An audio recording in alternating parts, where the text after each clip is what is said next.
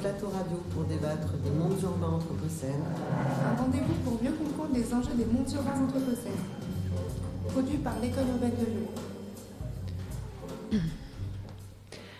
Bonsoir et bienvenue à toutes et tous à ce nouveau mercredi de l'Anthropocène, rendez-vous radio hebdomadaire de euh, l'école urbaine de Lyon.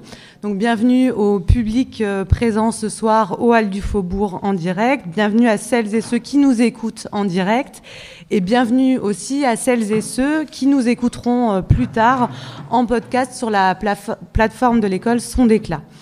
Euh, bienvenue aussi à nos deux invités que nous avons le plaisir d'accueillir ce soir. Donc Anna Eva Berge, vous êtes euh, artiste plasticienne et la lumière a une place centrale dans votre pratique artistique. Vous avez créé euh, l'entité Hello. Donc Hello, dont les initiales A-I-L-O signifient atelier d'immersion lumineuse et obscure. Et d'ailleurs, vous êtes actuellement en résidence au Hall du Faubourg, où certaines de vos œuvres sont et seront visibles euh, à l'occasion de la Fête des Lumières, dans le cadre d'une exposition euh, qui s'intitule On-Off et qui aura lieu du 5 au 7 décembre.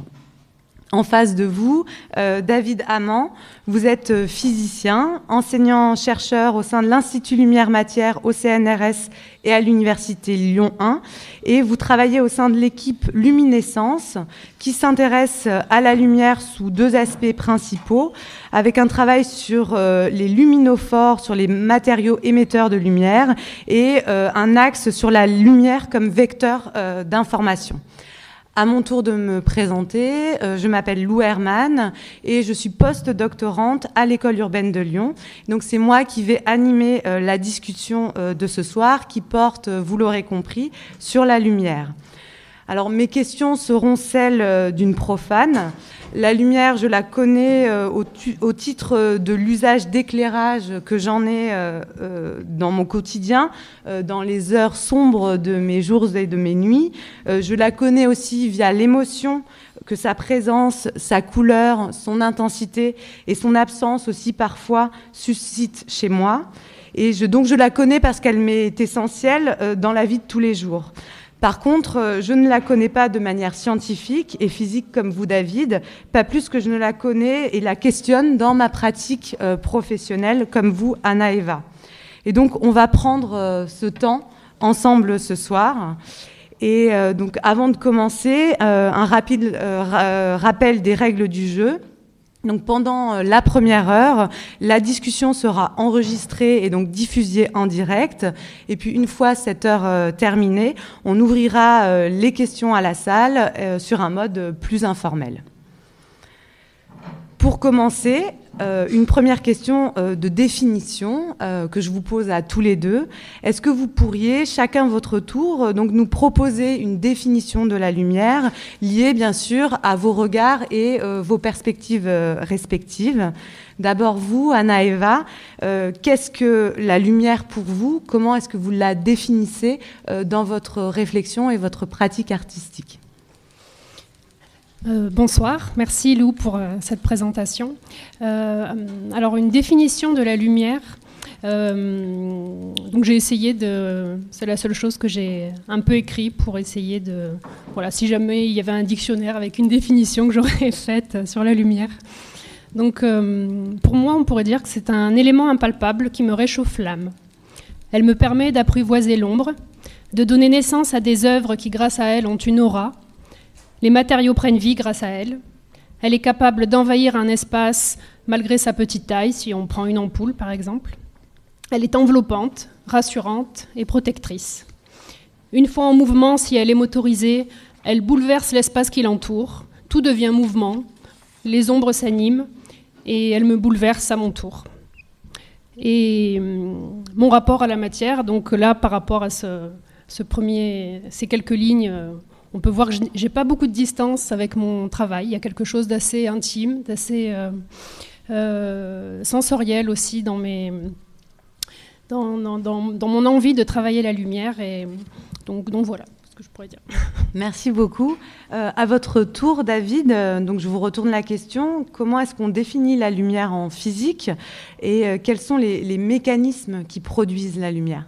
Alors, on va être beaucoup moins poétique que ce qui vient d'être dit. Euh, alors, il y a une dualité autour de la lumière. Il y, a, il y, a, deux définitions possibles, mais qui sont en fait complémentaires. La, la première, c'est que c'est une onde électromagnétique et que ça correspond dans, dans, le spectre électromagnétique à une toute petite zone. En fait, les ondes électromagnétiques, ça couvre un beaucoup plus grand domaine que simplement la lumière. Euh, alors, voilà.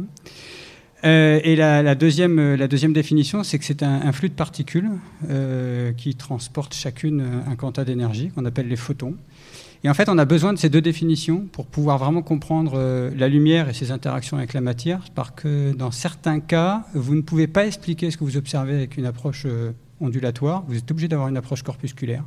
C'était le cas de la compréhension de l'effet photoélectrique, par exemple.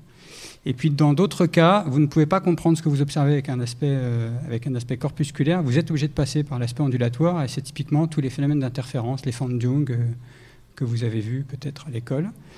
Et, euh, et, cette dualité, on a mis du temps avant de la, la comprendre. On l'a comprise vraiment qu'au début du XXe siècle, avec l'émergence de, de la mécanique quantique. Et, euh, et, avant, il y a, le questionnement existait. Et il y a eu, euh, depuis Newton jusqu'à bah, jusqu'à l'avènement de la mécanique quantique, euh, des, des, des, discussions autour, autour, de cette, autour de la nature de la lumière. Voilà. Est-ce qu'éventuellement vous, pouviez, vous pourriez expliquer euh, le lien entre cette euh, montée en connaissance autour de la lumière et euh, la découverte de la mécanique quantique? Alors, on, va monter un petit peu plus en, arrière. L'interrogation sur la nature de la lumière, euh, elle est formalisée par euh, une opposition entre Newton et Huygens, globalement. Alors, euh, Huygens est un peu, plus jeune, arrivé un peu après, mais Newton avait une approche très mécanique des choses. Il avait construit la mécanique qui, était, bah, qui, était relativement efficace pour expliquer, pour expliquer, pour expliquer tout un tas de choses. Et euh, il avait donc une approche corpusculaire. Il avait expliqué la, lumière comme étant un, un, flux de corpuscules, sans pouvoir dire ce que c'était, ce qu'étaient ces corpuscules, mais voilà. Et puis, euh, et puis avec le temps, un certain nombre d'expériences. Donc, il a gagné la bataille des idées au début. Et puis avec le temps, on a quand même eu un certain nombre d'expériences, donc tout ce qui est phénomène de diffraction, interférence qui sont apparus, et euh, où l'aspect ondulatoire a, a, repris le dessus. Comme on n'était pas capable d'expliciter ce qu'étaient les corpuscules, euh, eh bien, on a euh, conservé l'aspect ondulatoire, et ça, c'était vrai jusqu'à euh, la fin du 19e. Et à la fin du 19e, il y a deux observations qui re-rentrent en collision avec l'aspect ondulatoire, donc l'effet photoélectrique, qui est le fait d'être en capacité d'extraire un électron par absorption de lumière. Et on observait des effets de seuil qu'on ne pouvait pas comprendre avec euh, l'aspect ondulatoire. C'est-à-dire qu'il y avait une énergie minimum à donner pour pouvoir retirer un électron de la matière, une, énergie d'extraction. Si vous avez un aspect ondulatoire, euh, vous avez une, certaine quantité d'énergie qui se dépose au cours du temps. Il suffit d'attendre suffisamment longtemps pour amener la quantité d'énergie nécessaire à extraire. Or, ce n'était pas le cas. Et donc, ça nécessitait euh, en fait d'avoir une approche qui était une approche de collision, c'est-à-dire que l'énergie fallait l'amener en une fois. Vous aviez un quanta, s'il avait suffisamment d'énergie, il rentrait en collision, donc le photon rentrait en collision avec l'électron, éjectait l'électron. Et s'il n'avait pas suffisamment d'énergie, eh ben ça, n'arrivait pas. Donc ça, c'est la première chose. Et la deuxième chose, c'est le, corps noir. C'est un peu plus compliqué à expliquer, donc on va, je ne vais pas rentrer dans le détail, mais c'est le, deuxième aspect qui a, qui a nécessité une approche corpusculaire. Et, euh, ces, deux aspects-là ont, obligé à euh, se dire, ben, finalement, dans certains cas, vous devez avoir une approche ondulatoire, dans certains cas une approche corpusculaire, et ça c'est un des points de départ de la mécanique quantique, c'est la dualité onde-corpuscule. Merci. Euh, pour euh, poursuivre sur cette question de la, la définition, euh, est-ce que, euh, vous pourriez nous dire comment est-ce que vous, euh, dans euh, votre approche, vous mesurez et vous caractérisez la lumière? Selon quelle euh, dimension, quelles caractéristiques vous allez chercher à, mettre en place ou à découvrir ou à développer dans vos œuvres? Déjà, par exemple, euh, par rapport au, terme euh, d'onde, le, fait que la lumière soit une onde, c'est déjà quelque chose, euh, en effet, de, très inspirant pour, moi, parce que finalement, c'est comme si, d'un coup, le, fait que ce soit une onde, c'est comme si elle était vivante aussi. Elle était en mouvement d'une certaine façon, même si on ne peut pas le voir à l'œil. Et, aussi, là, c'est dans un deuxième temps dans, dans, ma création et dans mes collaborations, l'association avec le son, avec le travail sonore. Et, et euh, du coup, euh, c'est euh, l'idée de, l'onde, ça ça va être cette sensation de mouvement. comment travailler le, mouvement avec, avec la lumière? Comment travailler les interactions, les associations avec les matériaux? Et, et à partir de là, c'est comme si c'était un, monde infini qui, qui, qui, n'attendait qu'à être révélé. Qui, et, voilà, après le, temps à, à l'atelier et et, sans fin. Et c'est vraiment, euh, là pour le coup, c'est euh, euh, vraiment en faisant, en, travaillant avec des, sources lumineuses. Ça, ça, peut partir de lampes de poche, la lumière qu'on a sur le téléphone, et, et déjà d'aller de, chercher ce mouvement, d'aller chercher ces interactions à partir de la lumière et différents matériaux. Donc ça peut être des miroirs, ça peut être euh, euh, de l'acier, euh, ça part toujours de maquettes, de toute façon. Je, je, dessine pas, je, suis pas, je, préfère tout de suite travailler en volume pour justement voir l'ombre aussi, l'importance de l'ombre sur, sur la lumière. Et c'est vraiment un duel entre l'ombre et la lumière aussi sur je me suis éloignée peut-être. Non, non, non, mais c'est bien parce que c'était une autre de mes questions qui portait euh, sur la question de votre col artistique et euh, savoir euh, comment concrètement vous vous y prenez pour construire des, effets lumineux complexes et, enfin, et très diversifiés selon vos œuvres. Donc, est-ce que vous aviez au préalable une sorte de, de prérequis cognitif sur cet objet complexe qu'est la lumière euh, comment vous, euh, ou est-ce que vous marchez par l'expérience C'est un peu ce que vous nous expliquez là. Est-ce que vous pouvez euh, nous en dire un peu plus bah, Nous parler de ces maquettes, par exemple? Est-ce que vous utilisez les mêmes matériaux Est-ce que, ou sinon, ça se passe par la, rencontre avec un effet lumineux de manière un peu inopinée? Et, et est-ce qu'au contraire, des fois, vous mettez en place des installations et, l'effet lumineux s'impose à vous a posteriori?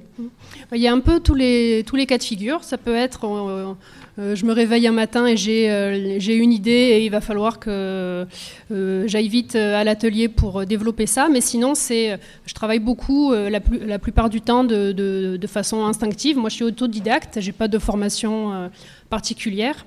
Et, c'est vraiment en faisant que le, les, effets euh, euh, arrivent et petit à petit j'ai développé aussi euh, ce qui, quels effets m'intéressaient parce qu'avec la lumière, le, combat qui peut y avoir notamment qu'on va sûrement voir pendant la fête des Lumières, c'est le côté spectacle.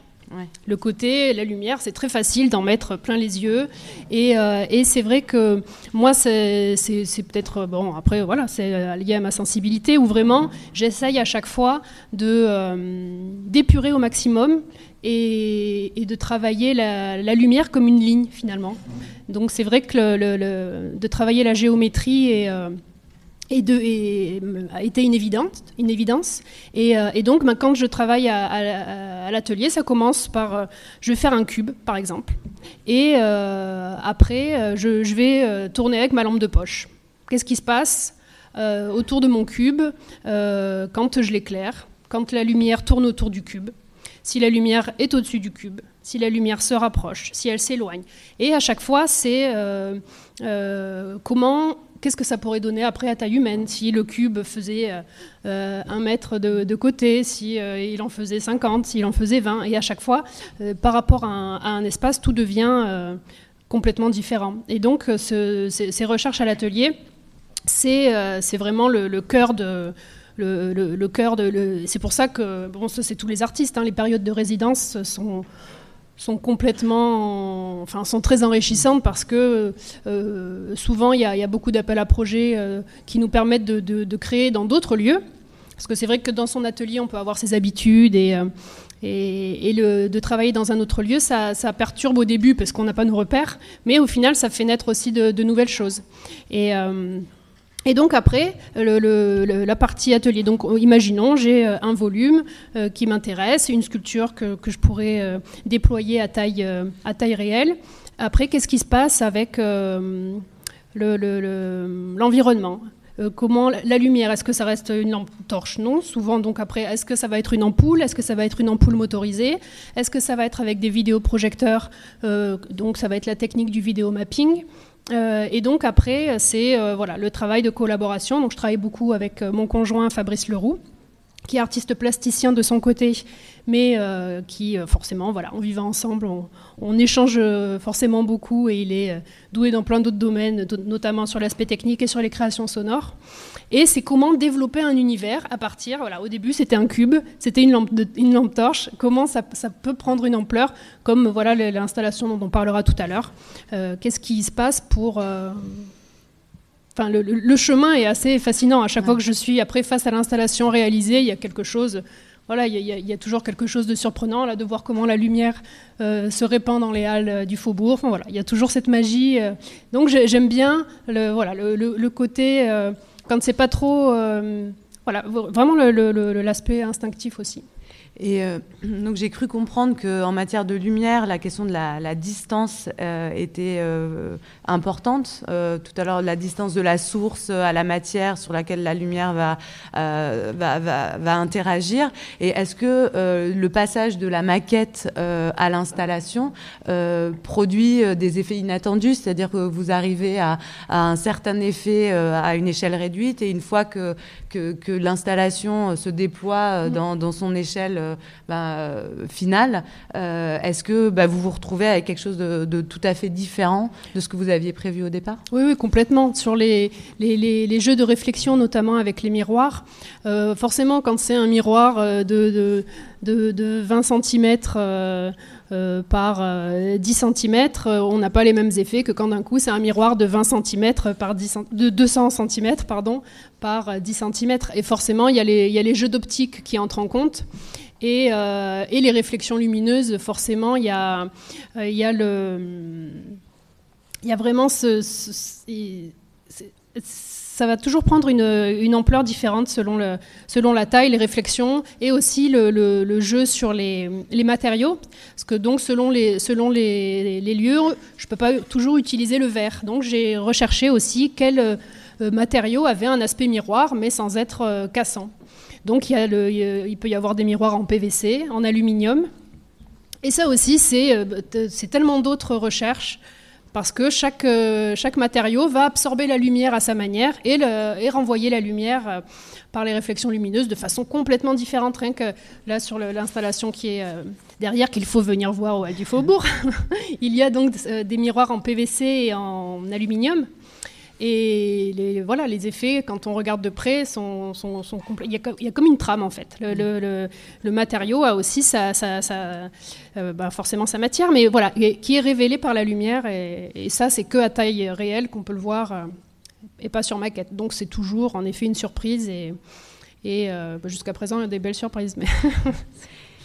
Pour rebondir sur cette question de l'interaction entre lumière et matière, euh, c'est l'occasion euh, de, passer à ma question euh, suivante qui concerne l'usage de la lumière que vous développez chacun de votre côté. en effet, que ce soit pour vous, Anna Eva, ou pour vous, David, dans vos travaux respectifs, il me semble que la lumière, elle a un statut particulier dans son rapport à la matière, parce que vous n'utilisez pas la lumière dans sa fonction d'éclairage, qui est la fonction la plus évidente pour le grand public. Euh, d'où ma question, euh, peut-être un, peu bête, je ne sais pas, mais euh, si la lumière ne sert pas à éclairer, à quoi sert-elle? Je vous laisse nous répondre. Alors, pour moi, la lumière, c'est à la fois une finalité et un, outil. Alors, une finalité parce que historiquement, l'équipe dans laquelle je travaille, c'est une équipe qui s'intéresse aux matériaux qui émettent de la lumière. Donc, on est là pour le coup, on est, on est dans l'éclairage, ou du moins dans la production de lumière.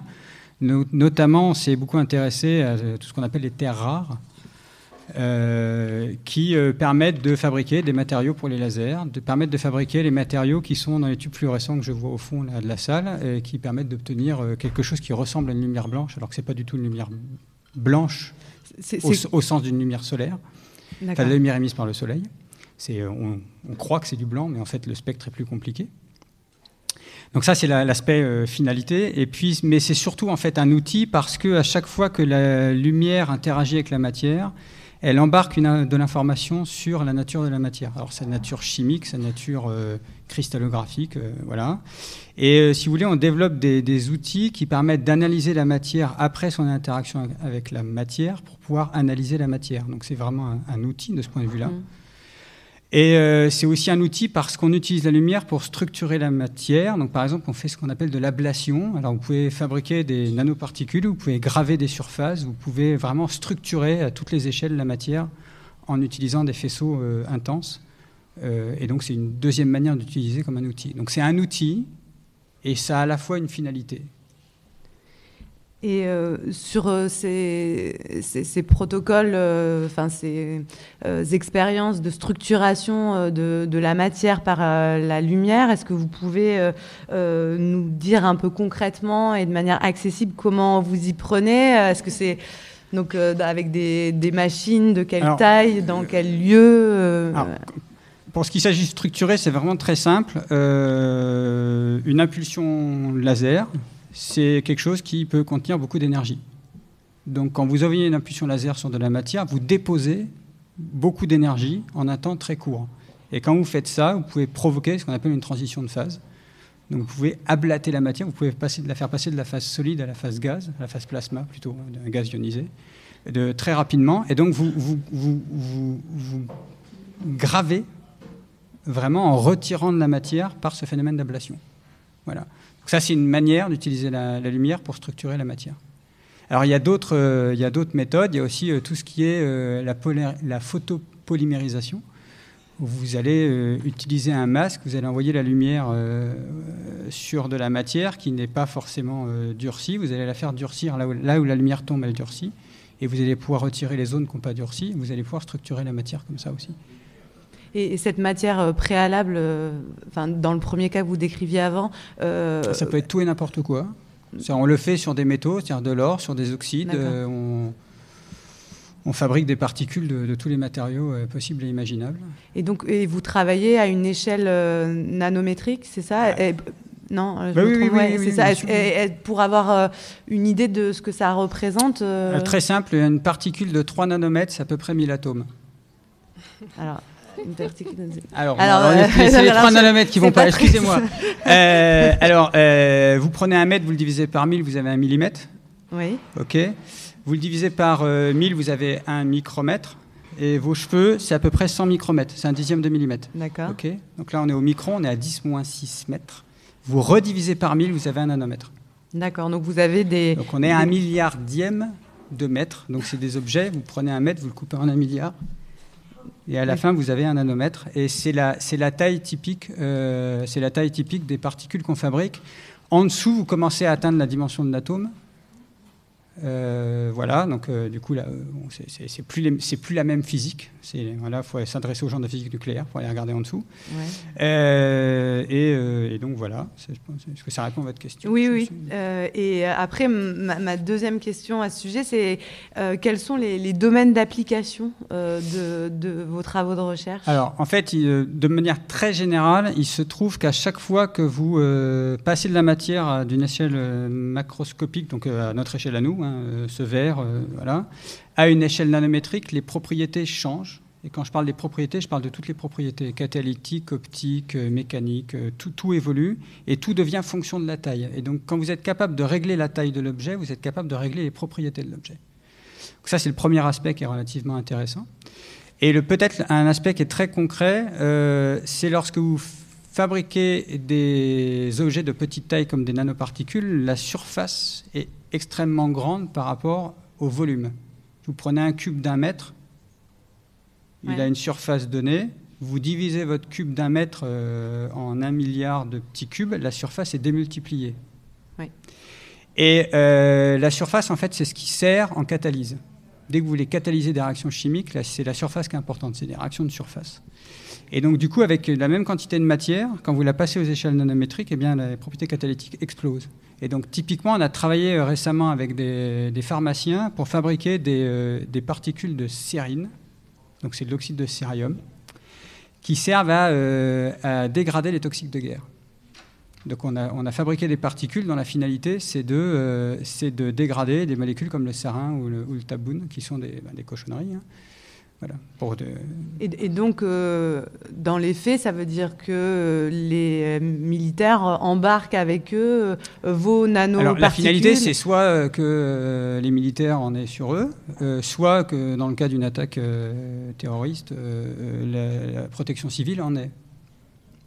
Alors c'est assez extrême, hein, je suis d'accord comme, comme, comme exemple, mais, mais c'est pour vous donner un- un- une idée quoi, de la catalyse.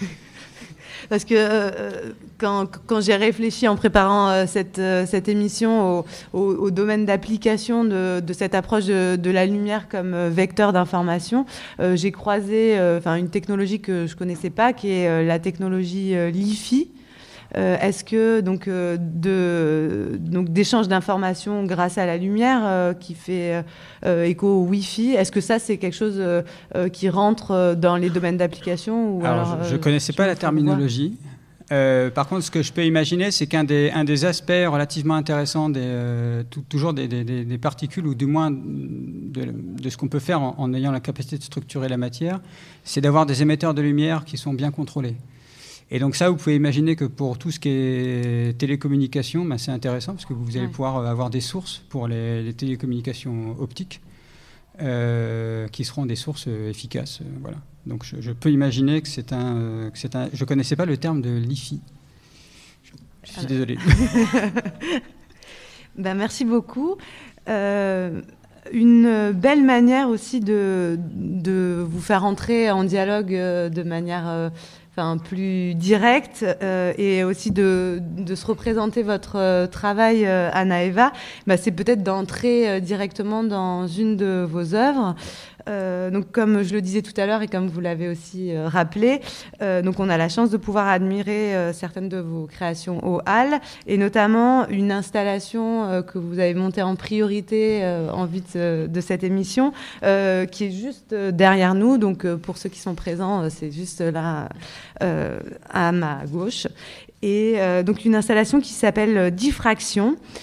Euh, alors déjà juste donc on en a parlé tout à l'heure sur euh, le, le terme euh, donc l'intitulé de l'œuvre il y a, matière à, à échanger. Euh, sur euh, qu'est-ce que vous entendez par diffraction et qu'est-ce que signifie euh, la diffraction dans la science de, de la physique de la lumière. Et donc euh, ce qui sera intéressant pour nous euh, c'est peut-être que vous nous décriviez Anna Eva euh, de manière euh, euh, sensible et le plus précisément possible pour euh, nos auditrices et nos auditeurs qui n'ont pas la chance de, de, de l'observer en vrai. Euh, euh, donc, que vous nous pré- présentiez cette œuvre et après, peut-être que vous, David, vous nous expliquiez euh, le fonctionnement physique euh, des effets lumineux ou, qui la constituent ou alors les limites, en fait, de, de l'appellation diffraction. Euh, On va plutôt parler sémantique. on parlera de sémantique. Donc, si- Donc, euh, ce- cette, euh, donc cette œuvre s'appelle Diffraction. Et donc pour moi, euh, ma- euh, c'est donc elle commence. C'est il faut imaginer donc un, vidéoprojecteur qui est euh, euh, d'un côté de la salle. Et euh, ce vidéoprojecteur euh, projette des lignes géométriques sur des éléments en miroir, donc PVC et aluminium. Et ces éléments, donc, faut les voir un petit peu comme des totems euh, qui vont du plus haut au centre et comme, un escalier qui vont de plus en plus petit. Donc ces, totems, c'est comme si on faisait un V avec nos mains en joignant la pointe sur nos paumes. Et à l'endroit de nos paumes, on laisse un espace. Et donc cet espace va permettre à la lumière de s'immiscer entre le- les deux V, entre, chaque V. Et euh, la, vue de face, c'est euh, les, mains euh, côté le dos des mains. Et la vue de dos, c'est le, le V fermé. Et il y a des miroirs recto-verso. Donc ça, je ne sais pas déjà si c'est très clair euh, expliqué comme ça. Mais donc la lumière, euh, là, ce qui m'intéresse dans cette... euh, et c'est pour ça que je l'ai appelé diffraction, même si je crois comprendre que le terme est, n'est pas euh, très correct, n'est pas complètement correct du point de vue de la physique. Mais moi, pour, pour moi, mon point de vue, c'est donc il y a un faisceau de lumière et grâce à tous ces miroirs, ces V qui sont inclinés, ça permet euh, de, laisser passer la lumière euh, entre, chaque, fente et surtout les miroirs inclinés euh, renvoient la lumière de façon presque incontrôlée parce que grâce aux miroirs qui sont en PVC, ça, renvoie des réflexions déformées. Et donc c'est un peu ce jeu pour moi, la, diffraction, voilà, c'est la lumière qui rebondit euh, sur tous ces éléments, euh, sur tous ces matériaux.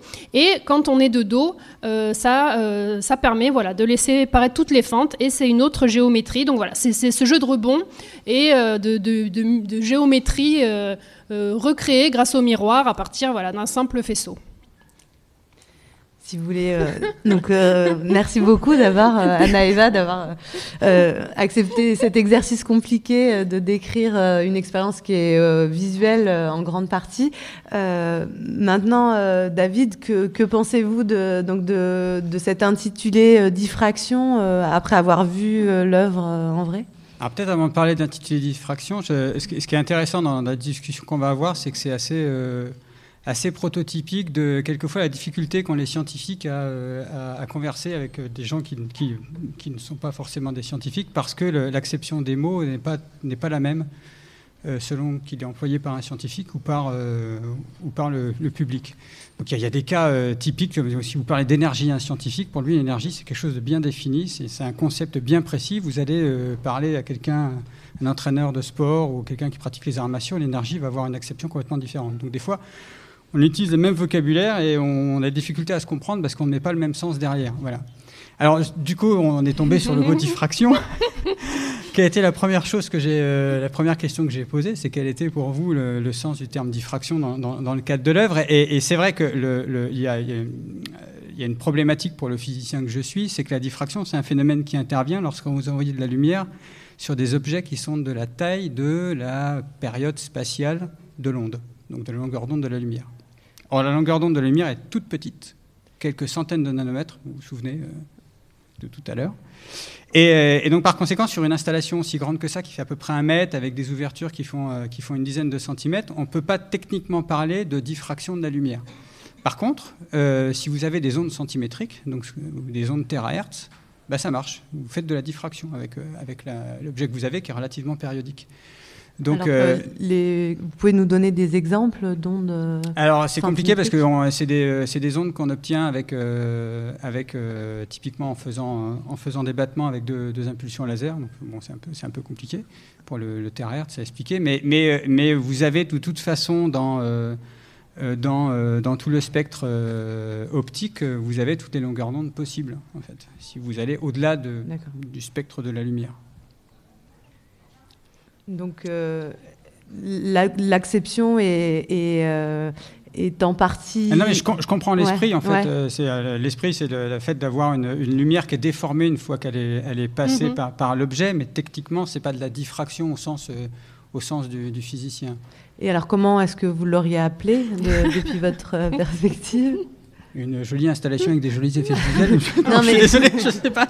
je sais pas le. Non, mais les effets. Euh, est-ce que les, est-ce que vous arrivez à, à, nous expliquer les effets euh, d'altération quand même qui sont. Bah, je pense que c'est euh, principalement lié au fait qu'il y a des réflexions multiples dans, dans, le système et qui, et qui fait que le chemin de la lumière, enfin que ça finit par déformer le,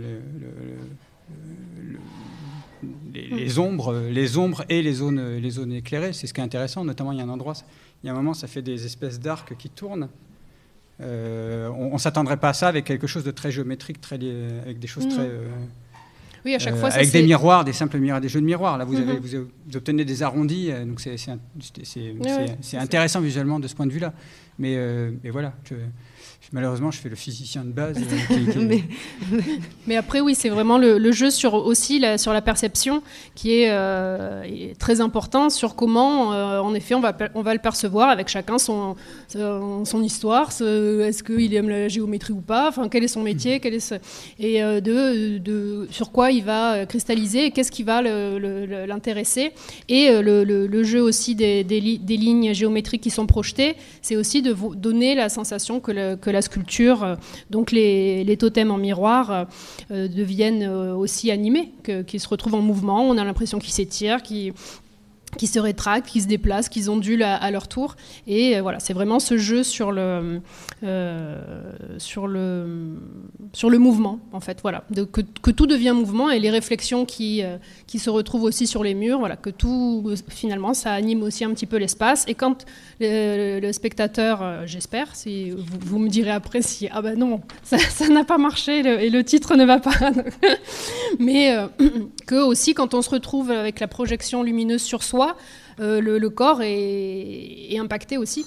Donc c'est voilà, c'est tout ce jeu-là qui est, qui est intéressant, même si j'entends tout à fait euh, euh, votre regard et euh, je, je, vais changer de titre. non, non, non, non, non, c'est pas, c'est pas du tout le, discours que j'ai. Non, non, non, mais c'est, mais voilà, c'est, c'est très intéressant et, et c'est vrai que moi, je, pourrais m'attacher sur un titre qui me plaît, voilà, cette idée de, d'onde, voilà, où, je me dis, ah, ça pourrait faire un titre, un beau titre, mais après, sans, forcément me dire, attends, avant de choisir un titre, fais vraiment des recherches, est-ce que c'est juste ou pas juste? Des fois, voilà, c'est, là où il y a, des termes qui vont me, toucher, et, des fois, ça peut me suffire, même si c'est pas forcément correct. Diffraction est un joli mot. Vous avez parlé de, la question de la place du corps euh, et donc du, corps du spectateur euh, dans, vos œuvres. Euh, ce serait l'occasion de, de vous entendre justement par rapport à une question que, je vous ai posée tout à l'heure, c'est celle de la fonction et de, l'usage de la lumière, parce que vous aussi, donc comme vous, on, a, commencé déjà à le comprendre, vous, vous n'approchez pas la lumière comme éclairage.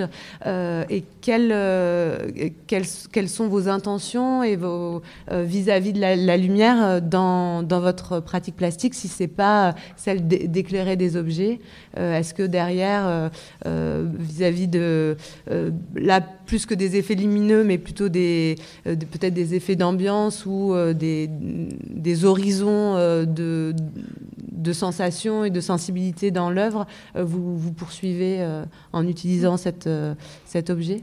Ben euh, ça, revient un petit peu à ce que je disais au début sur la définition. Pour moi, il faut vraiment que ce, soit un vecteur d'émotion, en fait. La, lumière, euh, pour moi, euh, c'est elle qui va, amener la vie. Et au départ, donc je suis plasticienne depuis une dizaine d'années, et Hello n'existe que depuis 2014. Et avant, c'était donc en tant que plasticienne, voilà, c'était sur tous les volumes qui m'intéressaient, la partie sculpture. Euh, et, c'est sur un projet en extérieur en fait où j'utilisais des miroirs mais euh, pas du tout euh, comme, comme aujourd'hui et où l'impact du soleil a été complètement révélateur où c'était c'était des petits morceaux de miroirs en plus qui, qui m'ont fait qui ont fait des réflexions lumineuses au sol et avec les réverbères la nuit ça faisait d'autres réflexions et, euh, et, à partir de là, je, je donc je m'y attendais pas du tout, c'était pas du tout prévu. Je me suis dit, mais en, travaillant, en essayant de, de, contrôler le mouvement de la lumière, ça pourrait, euh, ça pourrait être super intéressant. Et, donc c'est à partir de là que tout a, que tout a changé, que j'ai arrêté de travailler en extérieur, je suis retournée à l'intérieur, j'ai fermé les fenêtres, j'ai tout occulté pour être dans le noir. Et, euh, et du coup, euh, qu'a commencé cette découverte d'interaction entre les dialogues euh, matière et, lumière. Et, donc pour moi, ça, a été euh, un, vrai bouleversement. bon, déjà, je crois que je suis pas une fan du noir. Je pense que si euh, j'avais, euh, si j'étais encore célibataire, j'aurais toujours une veilleuse dans ma chambre, peut-être la nuit. Et donc, pour moi, la, lumière a vraiment ce, lien avec, euh, avec aussi ma, ma, sensibilité sur cette envie de peut-être de de, me faire oublier le reste. Il y a quelque chose euh, où euh, je, suis un peu voilà, déconnectée de, ce qui se passe euh, en dehors. Je n'ai pas, la télé. Je suis, un peu dans ma bulle. Et pour moi, c'est vraiment comme un compagnon qui qui me, ferait oublier l'obscurité du monde, voilà, quelque chose comme ça. Et donc, c'est toujours comme ça que j'essaye de la travailler. Et euh, là, par exemple, le, les Halles, c'est un, très grand lieu euh, où si j'étais dans le noir, je pense que j'aurais peur si j'étais seule dans le noir. Et grâce à la lumière, euh, grâce aux installations, ça m'a vraiment... C'est une façon de... En fait, c'est comme si j'étais absorbée par elle euh, et, ça me faisait oublier le reste, euh, le temps de, voilà, le temps de, vivre cet instant euh, et de d'être enfin voilà c'est une, façon aussi de, m'apaiser. Merci. Ma question suivante, on a déjà commencé à l'aborder enfin, dans la discussion autour de, diffraction. elle porte sur les, rapports entre art et science en matière bah, d'innovation et de recherche sur la lumière. Alors c'est peut-être une question qui est orientée comme si l'avancée... Euh, en matière scientifique sur la lumière prévalait sur euh, euh, la recherche plus sensible. Alors on peut aussi la poser de, dans l'autre sens, comment la, science peut aussi venir nourrir et, et susciter des, des, avancées, si tant est qu'on puisse les appeler comme ça, en matière artistique. en tout cas, la question est est-ce que l'usage artistique et ludique de la lumière donc notamment dans le cadre de grands événements comme euh, celui qu'on s'apprête à, vivre avec euh, la Fête des Lumières. Euh, est-ce que c'est un moteur de recherche pour la science? Est-ce que de, donc chacun de votre côté, vous pensez que ces deux démarches, elles se nourrissent de manière un peu itérative? Ou alors est-ce que la, science va forcément précéder les installations artistiques? Ou au contraire, bah, peut-être que la science n'est pas en question euh, dans, dans, dans, dans la pratique artistique. Euh, je pense notamment, vous avez parlé, Anna Eva, du, du mapping euh, vidéo. Est-ce que ça, c'est quelque chose qui, qui, est venu à votre connaissance du monde, de, enfin, d'une attente du monde de l'art ou de l'événementiel et, et, ça a été une réponse côté science? Donc, je ne sais pas, David, si, si, ce que vous pensez de, de ce rapport entre art et sciences en matière d'innovation Alors, pour l'aspect de se nourrir mutuellement, malheureusement, je ne suis pas historien de, l'art et il y a, peut-être des cas où il y a eu effectivement de, fortes interactions euh, qui auraient pu mener à ce que les choses se nourrissent mutuellement, mais j'ai pas de pas de choses forcément qui me viennent en tête euh, malheureusement euh, là tout de suite maintenant. Par contre, ce qui est clair pour moi, c'est que l'interaction entre l'art et science peut permettre par exemple à la science de sortir de ses laboratoires et tout ce qui permet à la science de sortir de ses laboratoires, c'est une bonne chose. Tout ce qui permet de la diffuser est une bonne chose. Tout ce qui permet d'y intéresser les gens est une bonne chose. Donc, euh, de ce point de vue-là, il y a énormément de choses qui sont faites autour de, autour de ça, autour d'interaction entre les arts et les sciences. Et euh, je pense que c'est, euh, bah, à ce titre-là, c'est vraiment intéressant. Et puis, j'ai peut-être un, exemple qui me vient en tête, mais qui, est plus pragmatique, hein, je suis désolé, mais qui est notamment le, le, le, les laboratoires euh, d'analyse, euh, notamment le laboratoire du, Louvre, qui, euh, qui travaillent sur l'analyse des œuvres, la restauration des œuvres, où il y, a, il, y a un vrai, il y a un vrai dialogue entre les arts et les sciences, alors avec une finalité qui n'est pas une finalité poétique, mais qui, est, vraiment pragmatique, mais, mais, où il y a un vrai discours entre les deux. Et puis j'ai un autre exemple qui me vient en tête. On a dans le cadre d'actions de, de, vulgarisation scientifique, on a beaucoup travaillé avec le Musée des Beaux-Arts de Lyon autour de la couleur. Euh, et donc, euh, ça a été aussi une interaction entre. Alors là, pas vraiment pour la recherche, plus pour la diffusion des connaissances, et euh, avec un discours croisé entre les, conservateurs du Musée des Beaux-Arts et puis, et puis des gens du laboratoire, et qui, pareil, était, à mon sens, intéressant en termes de diffusion scientifique. Donc l'art comme moyen de médiation euh, scientifique c'est, bah, Tout ce qui permet de faire de la médiation est une, est une, est une bonne chose. Euh, je, de là à dire que ça a guidé euh, les recherches, je n'ai pas de... J'ai pas d'exemple qui me viennent en tête, euh, mais alors là, c'est peut-être les limites de mes, mes propres connaissances. Parce que quand, quand, vous évoquez la, collaboration avec le, musée des Beaux-Arts sur, euh, sur la couleur, ça, ça s'est traduit euh, par quoi? Par une exposition? Par, ça, ça, se traduisait par utiliser comme support les œuvres, notamment toutes toutes les, Il y a beaucoup de peintures au musée des Beaux-Arts. Donc, utiliser les, les peintures pour expliquer le, comment on obtenait une couleur quelles étaient les techniques qui étaient développées, comment fabriquer un pigment, euh, quelle est la différence entre de la synthèse additive et de la synthèse soustractive euh, Quand vous mélangez des peintures, est-ce que vous faites de la synthèse additive ou de la synthèse soustractive? Alors ça, j'en sais rien. Euh, est-ce qu'il y a des exemples de synthèse additive en peinture? Oui, il y a le pointillisme. Euh, mais sinon, vous faites de la synthèse soustractive, c'est-à-dire que vous partez de lumière blanche et chaque pigment retire un peu, un peu une partie du spectre, donc vous mm. soustrayez des choses. Euh, alors que la synthèse additive, vous avez des sources de lumière et vous les mélangez et donc vous obtenez une couleur. Donc synthèse additive, c'est votre écran de télé avec des euh, bleus, verts, rouges. Et euh, synthèse soustractive, c'est cyan, magenta et jaune, où vous allez petit à petit obtenir, obtenir de différentes couleurs en mélangeant, en mm. mélangeant des pigments. Donc, vous voyez, il y avait toutes ces, toutes ces, ces notions-là qui étaient intéressantes à amener pour, pour le grand public. Et puis, et puis, et puis voilà. Mais par exemple, euh, vous évoquiez, euh, enfin tout à l'heure, donc hors micro, euh, donc je, je vous raconte pour, pour, pour, vous replacer les choses, une, exposition à, à, San Francisco autour qui mettait en scène toute une série d'effets d'optique assez puissants avec des, des, des, histoires de lentilles. Ça, c'est à votre connaissance, c'était des une proposition de, de scientifiques qui, qui ont été saisis par des artistes ou alors il y avait vraiment des choses qui vous étaient étrangères et, et qui venaient plutôt de, du monde de l'art? Alors pour recontextualiser, c'est le, euh, musée à, San Francisco, c'est l'Exploratorium, euh, qui est un musée de sciences, mais de sciences expérimentales, c'est-à-dire que euh, vous pouvez passer des heures dedans et vous passez d'expérience en expérience. Ça, ça, traite de mathématiques, de physique, de chimie, de biologie, de, euh, et, je pense qu'ils ont vraiment, pensé l'exposition pour avoir les choses les plus visuelles et les plus impressionnantes possibles. Donc dans ce cas-là, c'est juste euh, le, le, miroir parabolique qui vous, qui vous, montre le personnage à l'envers auquel vous pouvez euh, serrer la main, qui le personnage étant vous-même. C'est voilà, c'est plus une manière d'expliquer la construction d'une image que.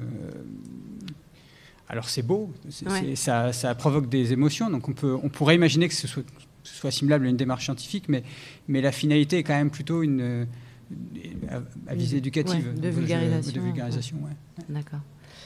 Et euh, vous, le, quel rapport vous entretenez avec euh, les scientifiques ou la, ou la science? Ben, euh, c'est vrai qu'on voit de plus en plus euh, des appels à projets sur ce thème-là, où, en effet ils essayent d'associer euh, de plus en plus des artistes avec des chercheurs. Alors ça peut être sur différents thèmes. je ne l'ai pas encore fait, mais c'est vrai que par exemple, forcément quand on échange un petit peu, voilà, de, voir les différents discours, notamment sur la lumière. Moi, ce qui pourrait m'intéresser, c'est les, différentes sources lumineuses qui existent. Quelle est la puissance Quel est le faisceau laser plus puissant au monde. Enfin voilà ce genre de. Et après par rapport au verre, qu'est-ce qui euh, euh, là j'ai fait une résidence euh, récemment sur sur le, la composition du verre sur différents verres et c'est vrai que voilà travailler, essayer de comprendre qu'est-ce qui se passe dans le verre pour que la lumière fasse permette tel effet sur sur le verre et c'est vrai que ça, c'est euh, voilà, c'est euh, encore euh, les collaborations, mais ça, va aussi après avec les industriels, les matériaux, les découpes laser. Enfin voilà, c'est aussi tout ça, c'est différents savoirs qui sont évidemment passionnant et, très enrichissant. Euh, donc, donc c'est sûr que c'est pour un, pour un artiste, c'est toujours. mais je pense que c'est peut-être plus nous qui avons besoin d'eux que l'inverse. Ils ont l'air d'être. même si on peut, une question même si on peut apporter peut-être une, bulle de distraction ou de. non, non, ça, non, non, non, ça va au-delà de la. Je pense que la, diffusion et le, la capacité que va avoir un artiste à penser la manière de représenter un concept ou une notion qu'a envie de mm. présenter un scientifique scientifique est, extrêmement important. On est, euh, comme on est un petit peu le nez dans le guidon euh, mm. tout le temps à vouloir être précis, on n'arrive pas à s'extraire des fois pour euh, avoir quelque chose de plus poétique, mais qui parlera tout autant au grand public, ou voire mieux. Donc non, non, je, je pense qu'il y, a un véritable intérêt autour de ça, qui, est vraiment la, le, problème du scientifique, c'est qu'il aime être précis. Et quand vous êtes précis, vous n'êtes pas vulgarisateur. J'admire les, grands vulgarisateurs qui arrivent à, s'extraire de ça mhm. et à, se dire bon, euh, je, ne dis pas tout, mais c'est pas grave. et c'est pareil en, termes de, représentation visuelle des choses. je, pense que l'artiste peut, vraiment avoir un, apport qui, est, compliqué à avoir pour un, mhm. qui est compliqué à avoir pour un scientifique. Donc non, faut pas, faut pas, faut pas se rabaisser. Non, Mais déjà au départ, quand euh, on m'a proposé l'invitation et d'être associé à, vous, euh, chercheur, enfin voilà, au début ça a été, euh, voilà, je me suis dit, mon Dieu, qu'est-ce que je vais faire, qu'est-ce que je vais dire face à lui? non mais la rencontre se fait et on voit que qu'elle est fructueuse rien qu'à vous entendre. Et d'ailleurs, je, je, je, vous sollicite sur une autre question.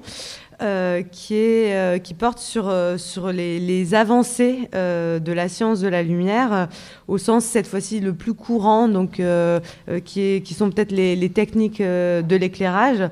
Donc moi, dans la représentation très profane que je m'en fais, on serait passé bah, de l'éclairage par le feu à l'éclairage par l'électricité, avec une progression technique dans, cette deuxième âge de l'éclairage avec euh, peut-être le passage de l'incandescence à, l'halogène, puis aux lampes euh, euh, LED, et puis maintenant à l'éclairage par l'énergie solaire. Peut-être, David, si vous pourriez mettre de l'ordre dans tout ça, si besoin est. Il est bien, il est bien ok, super, j'ai bien travaillé. Alors, sauf le dernier avec l'éclairage solaire, parce que je ne sais pas de quoi vous voulez parler avec l'éclairage solaire. mais eh ben, Utiliser l'énergie solaire comme. Alors, ça, c'est plus une manière de produire de l'énergie, qu'après, vous allez réutiliser comme. Ben, produire de l'électricité que vous allez réutiliser pour euh, faire fonctionner vos, les systèmes que vous avez cités juste avant. D'accord. Donc c'est pas c'est pas c'est pas une source de production de lumière, c'est une source de production d'électricité qui peut servir à tout et n'importe quoi ensuite. Oui. Bonne précision, merci. Et ma question c'est bah, quelle, euh, quelle est la, la prochaine étape? Alors, euh, je vous pose cette question aussi parce que ben, l'éclairage, euh, ou du moins l'usage contemporain qu'on en fait, euh, bah, fait l'objet de nombreuses critiques. donc, l'éclairage est énergivore. selon l'ADEME, l'éclairage artificiel représente 37% euh, de la facture électrique des communes en France. On a aussi un problème de, gaspillage avec des points lumineux qui sont obsolètes, euh, euh, des usages aussi qu'on considère comme inadaptés, mais on critique aussi l'éclairage comme source de la pollution lumineuse. Donc c'est ce phénomène d'halo lumineux dans les agglomérations avec des lumières qui sont dirigées vers le ciel et qui conduit à l'invisibilisation des étoiles, à la perturbation des écosystèmes et aussi à, des risques sanitaires. Euh, ben, quelles sont euh, les orientations actuelles euh, de la recherche qui cherche à peut-être à pallier ces critiques? En gros, quelle est la lumière du futur? Et, et, pour préciser même ma question, est-ce que l'éclairage par le vivant euh, donc euh, la bioluminescence, hein, qui est porteur de tout un imaginaire et, euh, et de, de possible dans, dans, l'esprit du, du, public. Est-ce que c'est est -ce c'est une piste solide, selon vous? Alors, peut-être je vais essayer de reprendre les questions dans l'ordre. alors, les avancées, c'est simple, c'est d'essayer d'obtenir les, les, systèmes qui ont les plus grands rendements, c'est-à-dire que vous donnez le moins d'énergie possible pour obtenir le plus de lumière derrière. Et donc ça, c'est par exemple, c'est ce qui a marqué la transition entre l'incandescence et euh, tout ce qui est euh, diode électroluminescente ou euh, les tubes fluorescents. Parce que pour obtenir la lumière dans une lampe à incandescence, vous prenez un petit filament, vous le chauffez, et vous avez une lumière qui est émise qui est fonction de la température. Plus il est chaud, plus ça émet de lumière. C'est le principe du corps noir, donc c'est le principe du soleil. L'émission du soleil, c'est une émission de corps noir, alors qui est obtenue par réaction nucléaire. Euh, le, corps est chauffé par action nucléaire, mais c'est le principe euh, du corps noir. Et vous comprenez tout de suite en disant ça que vous avez une grosse partie de l'énergie qui est perdue dans la chaleur. C'est-à-dire qu'il faut que l'objet soit chaud pour qu'il émette de la lumière. Et quand vous passez à des systèmes avec de la fluorescence, là, ou, euh, de, ou de l'électroluminescence, là, vous avez, vous avez moins de perte d'énergie sous forme de chaleur. Et, donc, du coup, vous avez un rendement qui est beaucoup plus élevé. Donc, toute l'idée à l'heure actuelle, c'est d'obtenir des systèmes où vous avez le moins de pertes de chaleur possible, avec les plus grands rendements possibles, euh, de façon à, pour une même consommation électrique, euh, avoir plus de lumière derrière. Alors, sur la bioluminescence, c'est un, un, sujet qui est intéressant. Euh, en soi, qui a été beaucoup étudié et qui a eu des implications en biologie, euh, parce que comprendre un mécanisme qui fait qu'un organisme va réussir à mettre de la lumière, bah, c'est intrinsèquement intéressant. Et ça, mais, mais ça n'a pas d'application dans le, dans le domaine de l'éclairage. Euh, J'aurais tendance à dire, pour une raison très pragmatique, les flux optiques que vous avez avec, un, avec de la bioluminescence sont relativement faibles, en fait. Donc, euh, de là éclairer un stade euh, avec des lucioles, on n'y est pas. Après, il n'y a pas que les stades à éclairer, les, rues. je, je, pensais à ça parce que je, euh, et euh, donc vous, vous, aurez, vous, avez des voilà et puis et puis euh, et puis en fait ce sont des mécanismes assez compliqués quand vous les comparez à simplement une diode Mm. qui en termes de conception est pas si compliqué. C'est pas très compliqué une diode en termes de conception. Les mécanismes de bioluminescence, c'est en fait c'est c'est une, c'est la- c'est une autre manière de faire de la chimie luminescente. Plutôt, c'est la manière qu'a le vivant de faire de la chimie luminescente. Donc vous avez une réaction chimique qui produit un produit dans un état excité, il se désexcite en émettant de la lumière. Et donc ça fait intervenir des enzymes qui sont euh, des molécules relativement euh, conséquentes, compliquées, qui seraient compliquées à fabriquer. Euh, et donc euh, voilà, quand vous mettez euh, la complexité euh, du mécanisme euh, plus le fait d'avoir des flux relativement faibles, vous mettez en regard de ça euh, la microélectronique qu'on maîtrise maintenant avec les technologies du silicium euh, depuis euh, euh, de nombreuses années. Il y a, pour l'instant, euh, le différentiel est tellement grand qu'il n'y a, pas d'intérêt d'aller regarder du côté de la bioluminescence pour l'éclairage public, par exemple. Par contre, comprendre le mécanisme, euh, comprendre comment fonctionne l'enzyme qui est la luciférase, qui permet de catalyser euh, la réaction chimique qui, qui- qui produit la lumière, ça a donné lieu à des méthodes de- d'analyse en, euh, en biologie, par exemple, qui sont des méthodes, euh, qui sont des méthodes très répandues. Voilà. Donc il y a toujours un intérêt à étudier les choses, mais pas dans le cadre de l'éclairage pour ce qui est de la bioluminescence.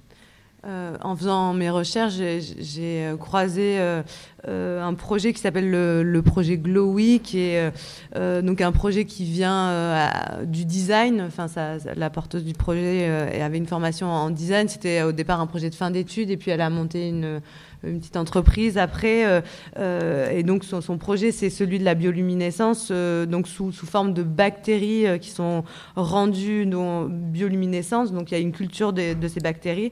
Alors, euh, donc, euh, enfin, les finalités du projet, en tout cas dans, dans son état actuel, euh, rejoignent euh, enfin, vos conclusions. hein. Donc, euh, pour le moment, l'application, elle se fait pas en termes d'éclairage, mais plutôt en termes de, enfin, d'ambiance urbaine, de, euh, en plus d'ambiance urbaine commerciale autour des, des, vir- des vitrines euh, en centre-ville. Et puis, il y a aussi un paradoxe euh, qui est que, ben, pour euh, cultiver ces, ces bactéries, il y a un besoin en électricité pour maintenir euh, ces micro-organismes euh, en vie. Donc, peut-être façon, la que lumière, c'est de l'énergie. sur, euh, hein. ouais. Donc, euh, à un moment, il faut, si vous en avez en sortie avec la production de lumière, vous en avez en entrée. Donc, euh, faut l'amener d'une manière ou d'une autre.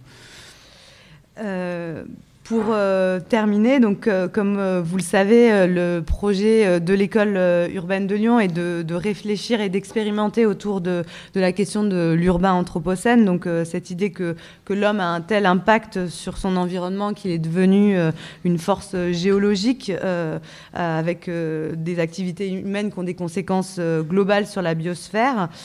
Et au regard de, cette question donc, qui, appelle à, cha- chacun, toutes les disciplines, mais aussi tous les champs, à, se réinterroger sur euh, le, rapport entre l'humain et son environnement. Euh, je voulais savoir, euh, donc euh, chacun en, deux minutes, euh, euh, si euh, cette hypothèse anthropocène, elle est venue euh, d'une manière ou d'une autre euh, euh, bousculer euh, vos pratiques euh, ou même euh, les questions euh, au fondement de, de votre champ.